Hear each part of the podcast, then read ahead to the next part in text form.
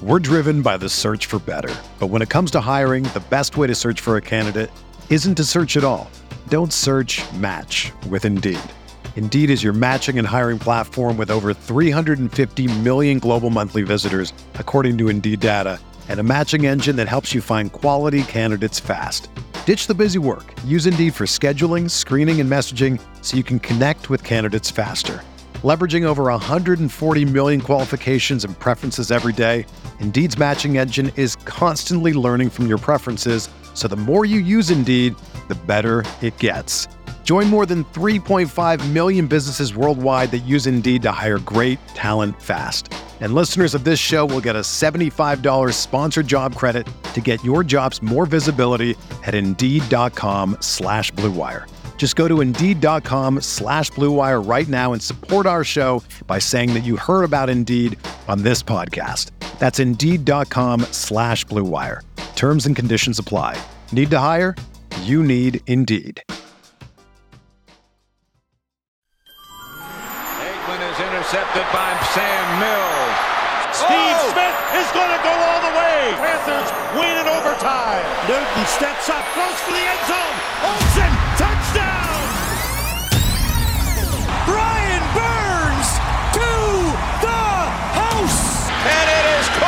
touchdown by Moore. And in the foot race, McCaffrey to the end zone. Keep pounding on three. One, two, three. Keep pounding. Welcome to another episode of The Roar, brought to you by Blue Wire. I'm your host, Billy Marshall, and we will preview the upcoming opponent for the Carolina Panthers, the New Orleans Saints, with a guest in one moment. But before we do, I want to speak to some of the discourse that's surrounding the Carolina Panthers offense at this point. Um, just a short section here, just my own thoughts. Many of you heard John and I kind of go into some of the reasons why we felt the offense wasn't performing very well uh, at this point. I just noticed Dan Orlovsky from ESPN. Uh, he posted a video, um, or at least he did a segment on NFL Live detailing some of the issues with the Panthers' offense, and um, he focused on the shotgun tendencies and where people are lining up. And I'm not sure that's a very accurate representation of the issue surrounding this team right now. Uh, the issues offensively have nothing to do with where they line up in the shotgun. Um, the issues are much more macro than that. If you go to YouTube and look up Chip Kelly, Oregon offense, inside zone, outside zone, uh, there's this guy who used to do these videos, and he essentially gave the tells as to when Oregon at the time under Chip Kelly would run an inside zone or an outside zone, or when the quarterback would keep it in those situations. And defenses still couldn't stop them. Chip Kelly and Oregon had an explosive offense. Shotgun tells, it, it's very. A lot of NFL teams do this. This isn't unique to the Panthers. So, uh, using that to make his point, I, I just I disagree with it. Okay, I wish he would look at why they're having issues in the red zone, uh, why they're struggling to move the ball, why can't they have success on first and second down? And to me, that comes from some very basic pass concepts. Um, they're isolating wide receiver routes. There's no schematic innovation that's being done. Uh, the offensive coordinator is not adding in pre snap movement or shifts or motion to really create conflict for the defense. Those are areas that need to improve, not shotgun tendencies and alignment. I, I really don't care about that at this point. It's week two. Teams are going to break their tendencies by week eight, week nine. We see it all across the NFL. Even the great offenses at this stage, they are in some ways predictable because they want to execute their offense and then they want to build off of it by the middle of the year and later in the year when teams like let's just say you're a great NFL offense, you you have ambitions to be in the Super Bowl, you're going to break your tendencies in the playoffs because you don't want a great defense to know what you're calling in that situation. So I really have no issue with the alignment and where McCaffrey's being lined up and what type of predictability or tell it is. I understand defenses know about it, but there are bigger issues than that to me. So I just wanted to speak in that real quickly. That's all I really have to say. Hopefully, the Panthers really uh, pick it up this week and figure out a way to create some matchup advantages for themselves and really deliver uh, a good performance here at home. Uh, and now we will get to our interview. And now we are joined by our guest to help preview the New Orleans Saints, Kevin Wash. You can find him on Twitter at Kevin Wash Jr. He uh, co-hosts the New Orleans football podcast at New Orleans Football, and that site I, can't recommend it enough. Obviously, led by Nick Underhill, who's been a guest on this show, and they just hired Mike Tripp, who's like uh, another guy who's been covering the Saints for years in different outlets. So uh, definitely check them out. They just did an interview with Sean Payton, uh, and who knows what his future holds. But uh, let's stick to this game. And Kevin, what's going on? Not much, man. Nothing much. Just glad to glad to be back on you, man. I think it was what we missed it. We skipped the last year, I think it was. So I think it was maybe the year before when I was on. So yeah, um, no, you came on last year, actually, one year about a year ago today, because we did a uh the preview for that week two game.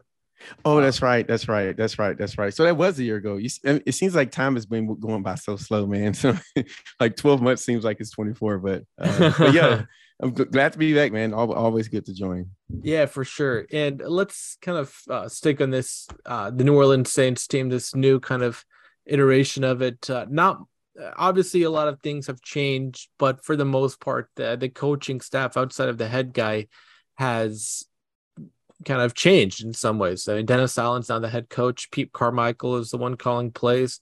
Uh, and you guys rehired Doug Marrone to come back as an offensive line coach. And uh, defensively, uh, Kris Richard and um, I got Ryan Nielsen, Ryan Nielsen are the co-defensive coordinators, two very talented coaches, Nielsen especially. Uh, so just kind of give me your first impressions of this new coaching staff that has been put together. Yeah, that's a good question.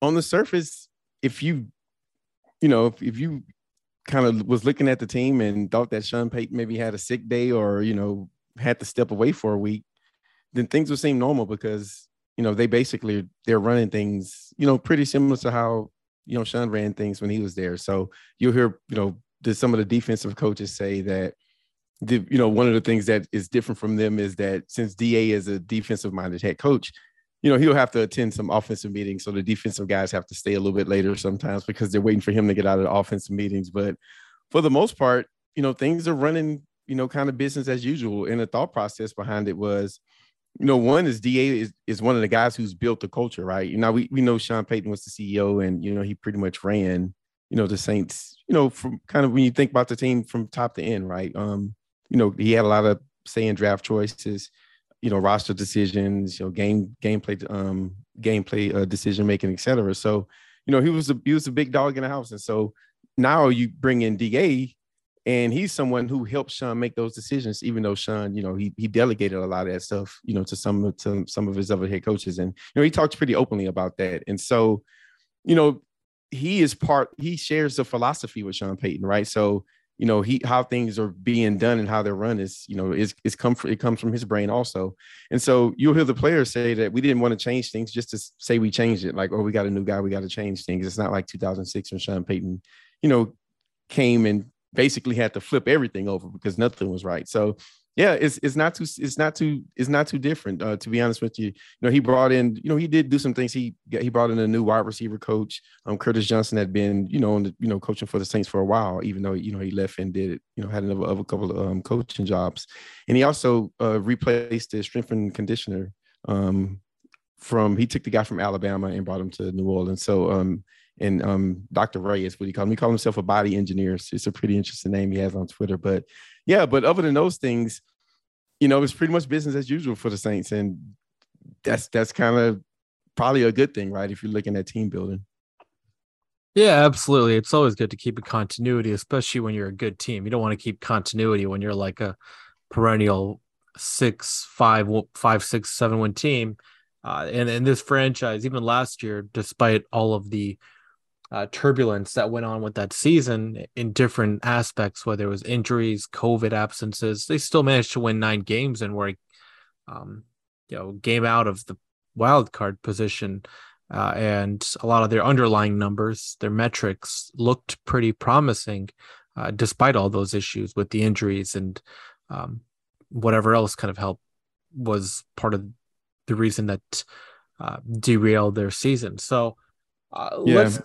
And you make a good point there. In in just quickly, you know, that he and Da inherited a team that was has a pretty good roster when you look at it, um, you know, front to back. And so, you know, he's mentioned that he, you know, you're not usually when you're a head coach, right? The head coach usually doesn't resign or retire, usually gets fired. And so Da does realize that, you know, that wasn't the case here. It's a little bit unique here. And he actually, uh, the example he made to Peter King was that it's Thanksgiving. All you got to do is cut the turkey. So that's kind of how he views it. So I thought that was cool. yeah, that's a good, uh, that's a pretty good comparison there. Yeah. So let's stick to some of the additions that you guys brought in this off season. A lot was made about bringing in uh, Tyrann Mathieu and Jarvis Landry, two former uh, LSU projects, and their, their prospects, excuse me, and two guys who grew up in Louisiana. Yeah. Uh, but at the same time, uh, you guys had a pretty decent draft as well. Traded up in the first round to get uh, another first round pick, and that was used on Chris. Uh, or excuse me, one was used on Chris Olave, the other was on Trevor Penning, and then drafted Alontae Taylor. What do you make of the additions that the Saints made this offseason? Yeah, so I'll start with I'll just do it in order, starting with the Chris Olave. You know, it. I know a lot of I hear this a lot, and it kind of always makes me think that, you know, whoever's you know covering the team is maybe being a little bit of a homer because in a lot of cases, you, you know, people that cover teams usually they root for the team, and it's like, oh, this guy doesn't look like a rookie, and you know the whole notion he's picking things up so quickly. I try to avoid those type of tropes because they I think they're just overused, but I'll use it with Olave. Um, he you know, he's he he just looks like he's not a rookie. He's never never looked like a rookie. You know, I think he had one day in camp where he didn't have a good day, and that was that was the first day was you know when they put on pads, and I wouldn't call it a bad day, but you know you can tell it was an adjustment. But other than that, he's looked like a vet, and you know, considering what the Saints had last year at wide receiver, you know, he was someone that a lot of fans wanted, and clearly, you know, the team also identified that as a position of weakness. So um, he's looked good. I, I, don't think there's any question in the building about how good or if he's going to be a good player. I think it's probably just, you know, how good he's going to be. Um, and we'll get into it, but I think, you know, him and James, they don't, they're not on the same page right now. Um, hopefully that'll come, but um, so he, he, I think that was a, that was a home run draft pick. Um, they they used a lot to go up and get them, but you know, considering where they were and you know with the talent that they had at the at the position at the time, you know, you can you can kind of justify depending on how you view your draft philosophy. Trevor Penning, um, the tackle out of um, uh, Northern Iowa, so he's a fun. So all the things that you heard about him pre-draft about you know after the whistle and um, you know he gets into a lot of fights and throws throws guys around that's pretty much what he did when he came into training camp. You know, it wasn't one of those things where a guy came in and, you know, he's trying to start slow or be humble. You know, he came in and he was trying to throw people around. And, you know, I think out of his first three fights, they said that only one was started by him. And, you know, to him is, you know, it's kind of like, hey, just play to the whistle. And, you know, guys are maybe not used to that. So um that was a little bit interesting, but none of that matters because how does he run block and how does he pass pass block? And so um I think as you would expect, his run blocking was really good. I think he's a day one NFL run blocker. I agree. Yeah, he just he just he's just good at it. it. Uh, it's really no other way to explain it. I mean, he can cross the face of a. I saw him uh, cross the face of a three tech on a reach block, and I was like, you know, I was like, he's doing this in the preseason, right? And so um, the athleticism, you know, the the the play strength, the talent, all all of that is there. Pass protection is where you know, he has some work to do. And I think that he realizes that and the coaching staff realizes that. So, you know, he he had some wins and losses as you would expect from a rookie tackle early in camp. And then the first preseason game happened, and I think it was against the Texans, and it wasn't pretty. It wasn't pretty at all.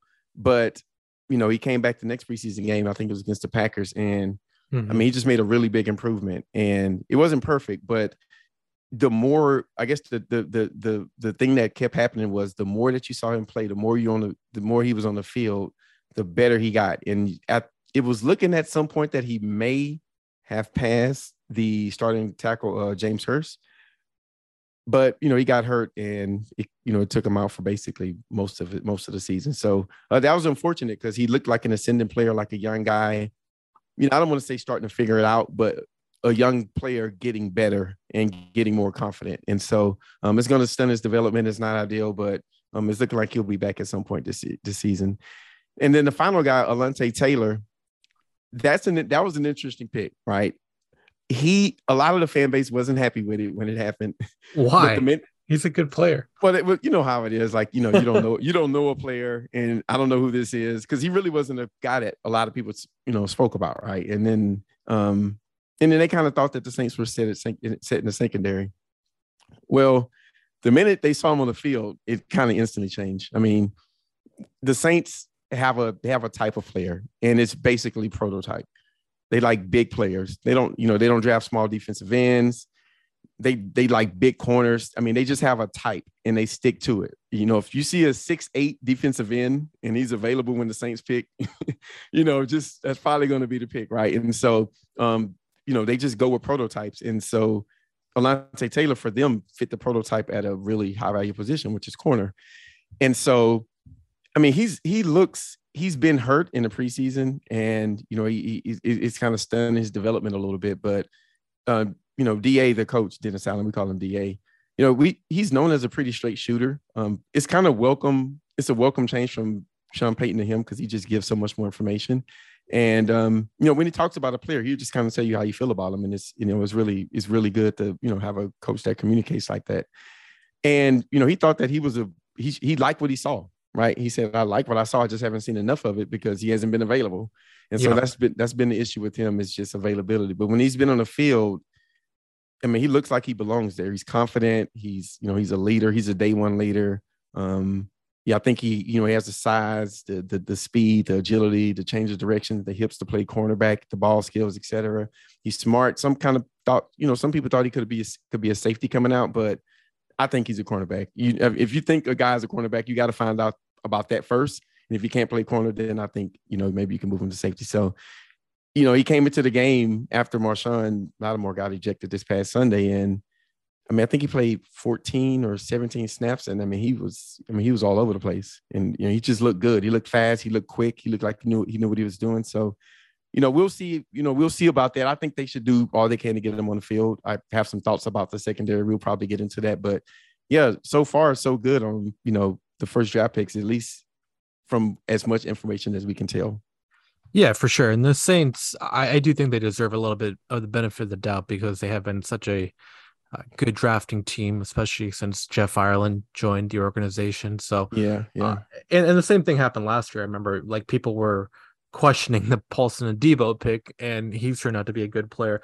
Uh, but it's weird to me. I mean, Alontae Taylor played in the SEC, played at right. Tennessee. It's right a school that you know a lot of people, at least in your area, uh, they should be familiar with. I mean, an SEC program. Uh, those guys, they, are certainly. I mean, certainly didn't play at Georgia, Alabama, or um, LSU or Texas A&M, Florida, one of the bigger bigger schools, but still, it's right, a right. pretty respectable program in that regard. But uh, let's transition now to each uh, unit. And offensively, it was a struggle bus for you guys last weekend.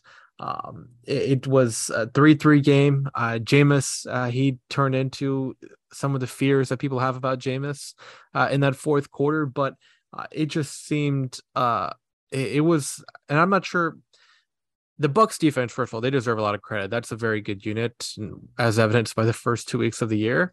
Right, right. But the and obviously last year, uh, the game in Tampa was like nine nothing. So it's it's been a struggle. A lot of people like to make you know how to the Saints always shut down Tom Brady, but at the same time, I think it's uh, the the Bucs defense has done a pretty decent job on uh, the Saints uh, offense too. And I know you guys had Taysom Hill that day because a couple quarterbacks were missing, but what happened last week and like what kind of gives you optimism that it was just a one-time thing against a very good defense and what kind of fears do you have about this unit that it could be a something to monitor?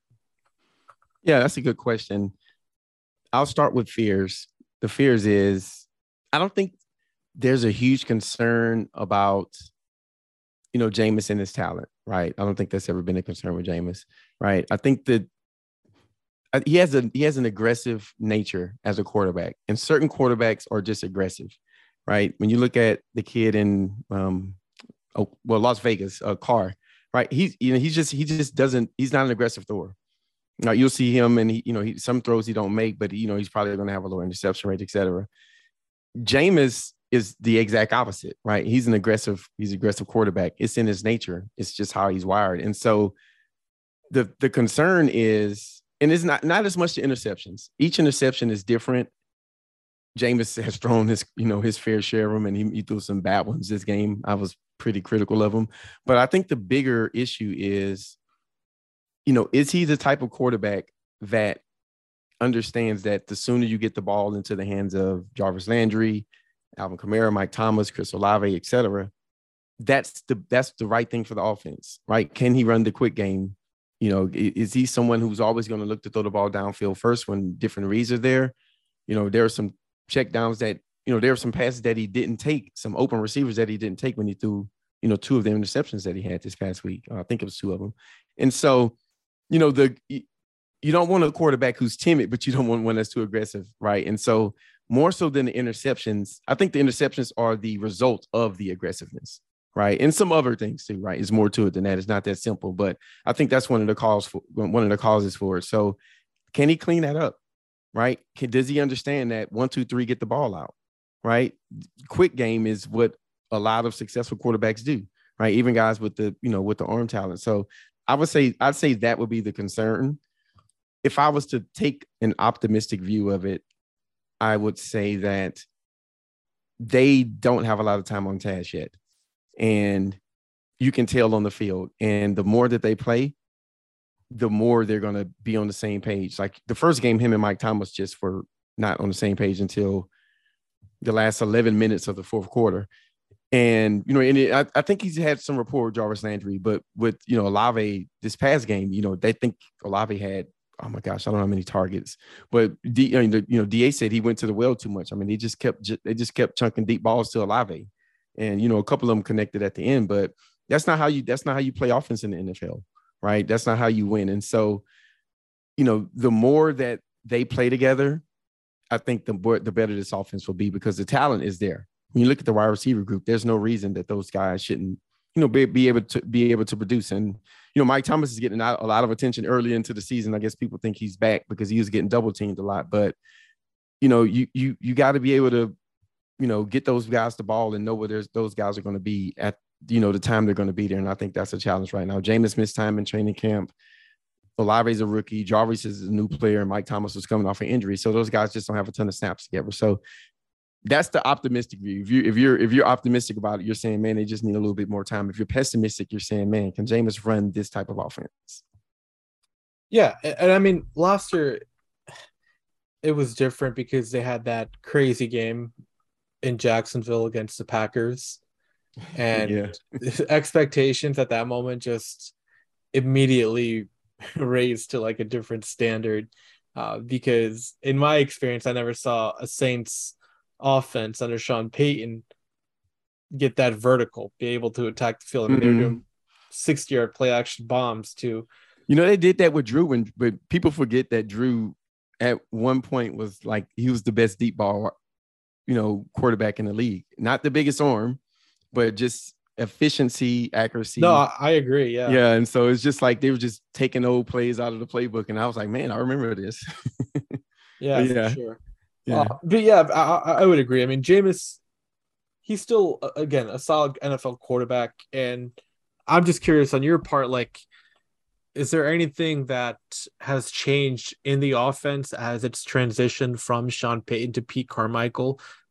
Obviously, we know Carmichael has worked with Payton for over a decade.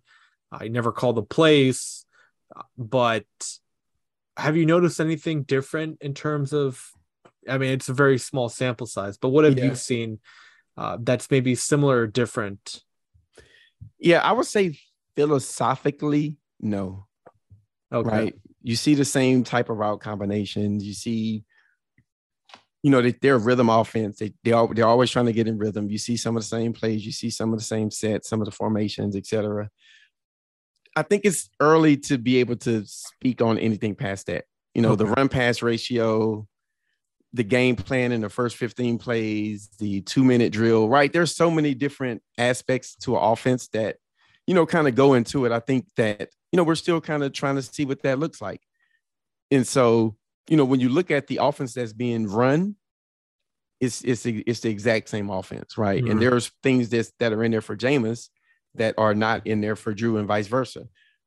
But when you look at, you know, the splits and, you know, how much, what are they, what's their percentage of, you know, first down runs, you know, that's the stuff that I'm going to be interested in when we, you know, get deeper into the season and, you know, we're able to get a little bit more information and this, the analytics start to make a little bit more sense because right now there are a lot of, you know, outliers in the first, you know, few games of the season. So it's a good question. I don't think we have the complete answer to it yet because you have a different play caller. So it's impossible for it to be Sean Payton because he's not there. But I think I don't think it's going to be a big difference. I think at the end of the day, I think it's going to be very similar. The Saints have always had a very collaborative play calling structure.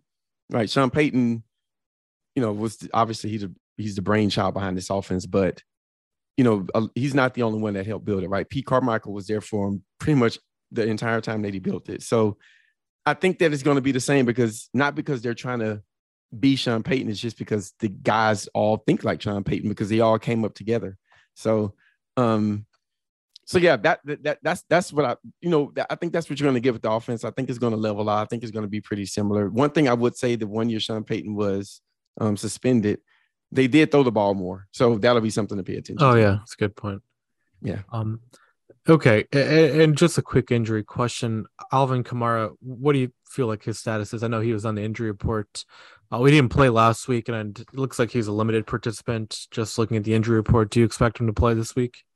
Yeah, I would expect. I would expect AK to play this week. I think that he was kind of close last week, but they didn't want to. You know, they didn't want to expose him to injury too early into the year. You know, they wanted to give him a chance to heal up a little bit more. So yeah, it's looking like he's trending toward playing, but you know how these things change, right? When a guy can have a hangnail on the while going up the stairs and something changes. But yeah, it looks like he's trending toward playing this week. Uh, the same thing for Ramczyk, uh, Deonte Harty, and um, James. Well, Jameis, I expect to play, but yeah. the same thing for Ramczyk and Deonte Harty and Tre'Quan Smith. Taysom yeah, Hill would, too. I think he's a pretty big player for you guys. Yeah, I would say that most of those guys are probably trending toward playing. The one guy that I would that I'm not too sure about is Paulson Adebo. And okay. yeah, he's the one who I'm just he had an ankle injury. I think it happened sometime when they were having joint practices with Green Bay, maybe. So we'll see. He was actually voted camp MVP. Oh, he, nice. He looked, I mean, he was he was good in camp. And I'm very wary of training camp. You know, guys look amazing and you know, game planning starts and, you know, things change a little bit. And so, you know, he was someone that I really want to see on field, but on, on the field, you know, during games and even in preseason, like he looked good. So, you know, he's a he's an important player to this defense because if he's the player, and he's, I mean, I'm, we're not saying he's good as Marshon Lattimore because there's probably two or three corners maybe in the same conversation with him, but you know, he was looking like a a high end number two or or number one corner like on some teams, right? And that's just off training camp. You know, the games have to be played. You know, I say that with a grain of salt, but yeah, if it, it, you know he's the one, right? And so if he can play and he's healthy, then you call a different defense. If if they if they view him, you know, how they say they do, and you know, as someone who can take care of his side of the field. And so if you have two of those guys, then everything changes defensively. And so he's an important player for this team. And if he gets healthy at some point in the season and meets, you know, kind of plays to what they thought he was, and it'll be interesting to watch. All right, let's switch to the defense now. I mean, this is a unit that has been at the top of many metrics, rankings, and just overall uh, consistency for at least five to six years now. I mean, it's it's different now in the sense that you have two defensive co- coordinators, but Dennis Allen is still calling the defense. Um, are the strengths and some of the weaknesses of this unit still the same? Uh, you know, as far as like, you know, you guys are built really well up front with the ends. Uh, maybe some guys are a little unheralded on the interior of the defensive line, uh, but Cameron Jordan and Marcus Davenport guys people know. And then you guys drafted a couple years uh, ago Peyton Turner in the first round, and um, yeah, the linebacker still Demario Davis remains one of the better ones, and then uh, Pete Werner has taken uh, a sophomore leap. He looks like one of the uh, best linebackers in the league right now. He's been the best player on the defense. I'll just that's um, really encouraging. Other Marshon, maybe other than Marshon Lattimore because he's. Re- but yeah, you, you you spot on about Pete Werner. Yeah, that's that's encouraging for my own personal opinion, just because I liked him so much coming out of Ohio State. Oh, nice, um, nice, nice. But, that feels good, right? When you get the guy right, that yeah, that's that's a good feeling. Um, but no, there's obviously questions in the secondary because of. Uh, I mean, nothing really has to be said about the uh, Marshon Lattimore. He remains an elite corner, uh, but you guys did trade away Chauncey Gardner Johnson. Marcus Williams signed a big deal with the Ravens. Uh, you guys replaced him with Marcus Maye. uh, and obviously Adebo is on the injury report this week, as you said, so he can. Uh, there's a chance he won't be able to play this week. I mean, just what do you envision this defense, and what are some areas that concern you as far as like uh, areas that an offense could really exploit? I think that the areas to exploit, the number one thing, I think, you know, I think even maybe DA would tell you the same thing is if you got a quarterback and he if he if he can run, if you can run some some read option type plays, if you can make it 11 on 11, they that's just something that they've struggled with. It's just something that they're still figuring out. It's as crazy as it sounds, you know, it's just as good as this defense uh, defense is, as fast as they are. It's just something that you know, I mean, when they play Philly, it's just a nightmare, right? Every time they play Philly, Philly was like the only team that runs on them, right? And then Mariota was running it all over. Yeah, you. and then week one, right? Exactly. And I think the Mariota thing was it was a little bit of the obviously the way they played defense that game, and it was a little bit of unknown. You know, I thought that Arthur Smith did everything he could to mask Mari, Mar, um, you know, Marcus Mariota, and he did, right? He masked a lot of what he's not good at, and um, you know, I think that in the week one that you can get away with that stuff a lot easier than week eight and week nine. And so, you know, I think they just, I think they kind of outcoached the Saints that game in some ways, um, up until a certain point, and then, you know, well, outcoach is not the right word because that's that's like that's too simple. But I thought they had some good, they they had some good moves on the chessboard in certain situations that they were able to capitalize off of, and so, um, so yeah, I would say if you can, if you're a running quarterback, you know, then I, I think that that's that's definitely an area where you know, like you got to run pass option. That's something that they're probably still figuring out. The interior is not strong, but it hasn't manifested itself on the field, and that's interesting because when you look inside, you see David Onyemata, who's he's a good player, but he's not, you know, he's no he's not someone you would say is like a Pro Bowl level player, right? And then the other tackle is Shy Tuttle, right? I think you know they have another guy, Malcolm Roach, who's having a good good training camp. He's on the four week IR. He'll be back. Um, they brought uh, Ringo off the off the practice squad, or you know, he signed to the practice squad and, and, and, and promoted him recently. He wasn't with him during training camp, and so you know, the inside is the area where you look and say, on paper, they should be able to exploit this, but it just never tends to really play out that way on the field. And so you don't really get a lot of strong pass rush from that area, but you can you can move Cam Jordan inside. You can move Marcus Davenport inside. You got, you know, long, tall defensive ends that you can run stunts with on nickel downs. And so you're, you're, you, you know, good observation about it. But, and, and I think when we look at the team and look at weaknesses, we always talk about, you know, um, backup running back, tight end, in interior defensive line. And so, um, but yeah, it's just something that it just doesn't manifest itself on the field. And I think that's credit to one the players that they have in there because you know they're not Pro Bowl players, but they you know they get the job done, and two just how they run their defense. Um, second level, uh, you know I think you know Demario Davis. I think you know he's been one of the better linebackers in the league last few years. Um, same player. Uh, we, you know, we just spoke about Pete Werner. You feel pretty good about there. They're playing Kaden Elliss a lot now, and I've seen them using him quite a few times where you know he he he'll green dog if the running back stays in for in for protection, and you know, if in the, you know he'll cover him out of the backfield. He's their third linebacker, so and they, they use him as a rusher at times too. So, uh, you know, there are other guys who we thought would be ahead of him during training camp, but he seemed to have. But Da kept speaking about him all through training camp, and it seems like it played on the field.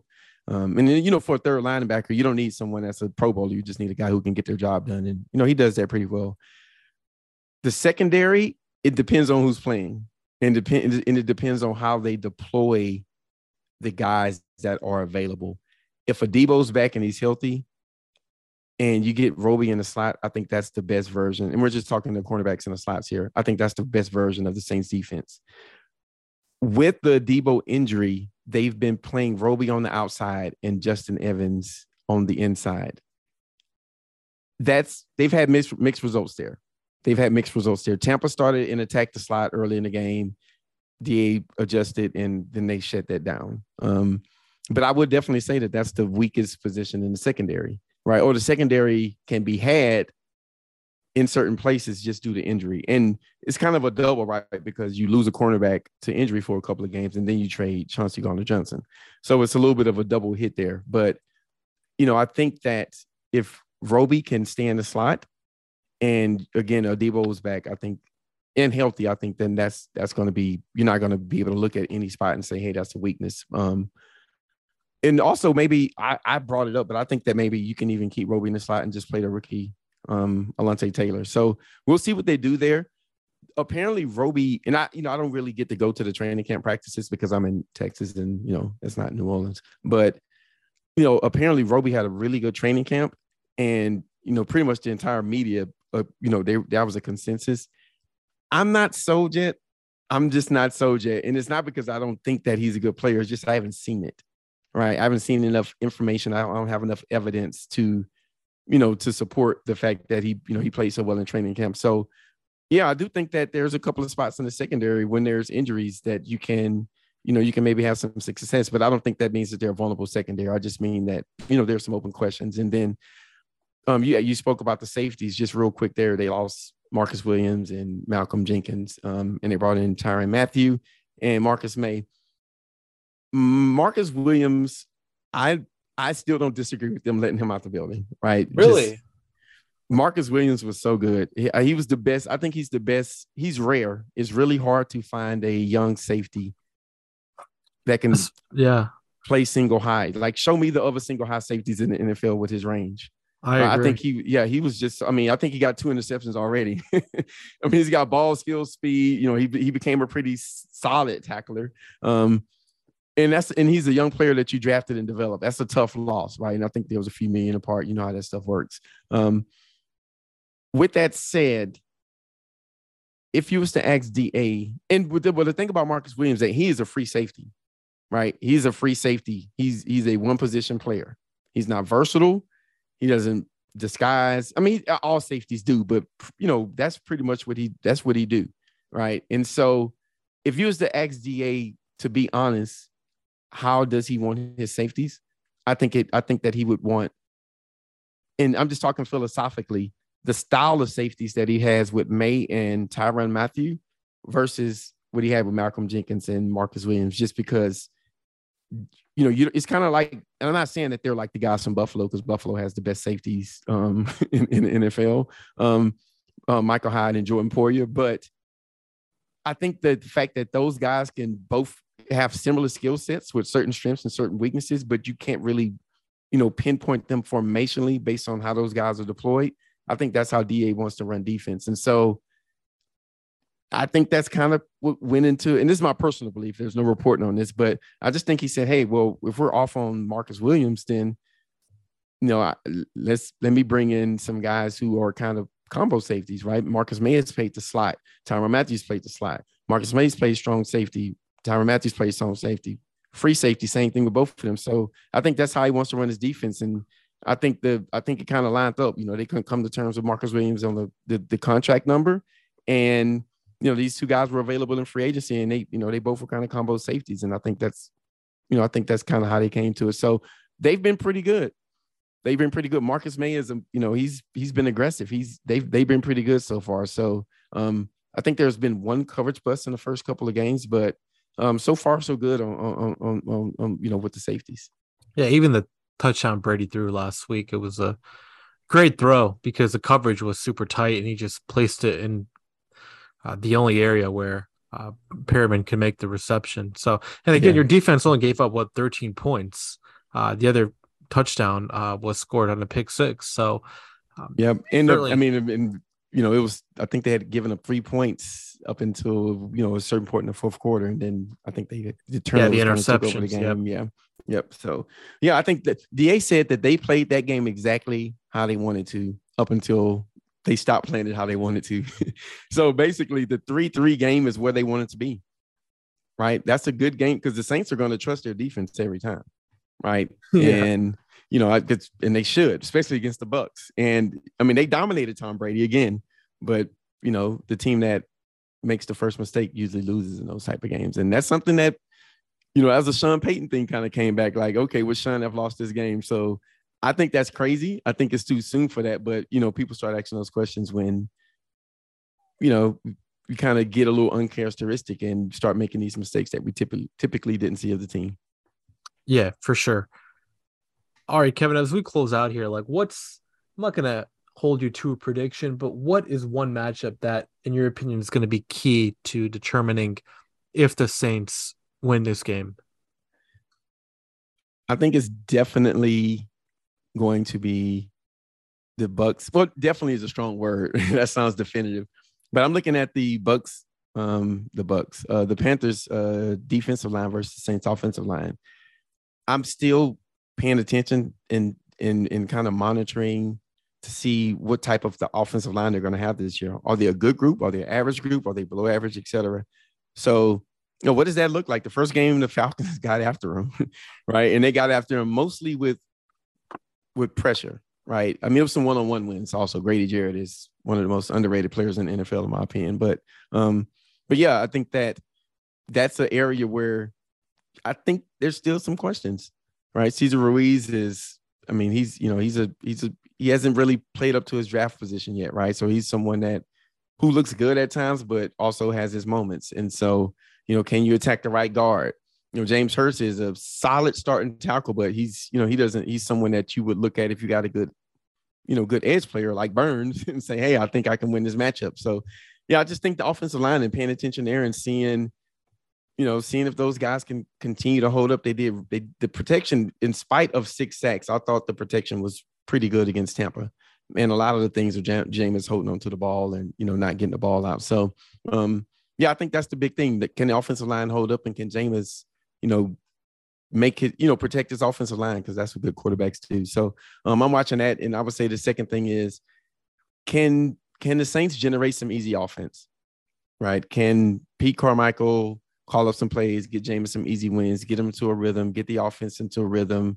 You know, when the Saints offense is working, it just, you know what it looks like. They're they're changing packages every three plays. You got eight new guys coming into the you know into the game. They got tackles playing tight end. You know, just and the offense just looks a certain way. So can Pete, Mark, keep Pete Carmichael get the offense to the point where they're in rhythm? You know, they're making some easy. You know, they're getting some easy offense from Jameis, getting them into a rhythm, and and and and you know, I think that's going to be the big thing because I don't think there's really going to be. You know, we don't really go into games looking at the Saints defense saying, "Hey, you know, these guys are going to struggle, right? I think when you just look at this, you know, you just feel like they're going to be able to have success against every offense. So all the questions, at least in the short term, are going to be on the offense side of the ball. Yeah, well, that makes sense, and uh, pretty interesting. The Saints they open their season here with three division. I know, man. That's crazy. it's probably yeah. a good thing. Who knows? Because Carolina and Atlanta are struggling, and uh, you guys had an opportunity uh, against Tampa last week, especially at home. But yeah, and I will say one thing though. Uh, I, it, the secondary, I'm still just waiting to. I'm just waiting to if if you know I'm just waiting to see what's going to happen if if if Paulson Adebo doesn't play. Right? But Are they going to put? No, I was just going to say like this isn't going to be a situation like last year where you guys were missing like all your oh, yeah. coaches oh, and a bunch yeah, of players due to COVID. You guys should thing. still be pretty healthy going into this week. Yeah, yeah, I agree. But I think looking at what they do on that part of Paulson Adebo don't play would be interesting to me. like do you like or you, do you trust Justin Evans in the slot and Roby outside or Roby in the slot and Alontae Taylor outside? So yeah, I just think that that's interesting if if Adebo isn't able to go Sunday. So that's something to watch. Okay, well, I really appreciate it. And Kevin, thanks again for joining us. Uh, everyone, you can find him on Twitter at Kevin Wash Jr. Uh, and please, again, follow their work over at New Orleans football. Tremendous amount of content for the Saints, and it's always good to get a perspective of uh, your division rival, no matter how you feel about them, uh, just to see how uh, things are going on with them, and just getting their perspective on another NFL organization. Uh, it's always welcome, uh, no matter what kind of uh, fan tensions you might have. But Kevin, man, I really appreciate it. Thanks again. Yeah, man. Thanks for having me. Um, always good to chat with you. And uh, you know, we DM each other kind of regularly. So um when, I, when you asked me to come on, I was like, Yep, let's pick a day, let's do it. So um appreciate you having me here, man. It's good to have a good chat. Yeah, thanks, man.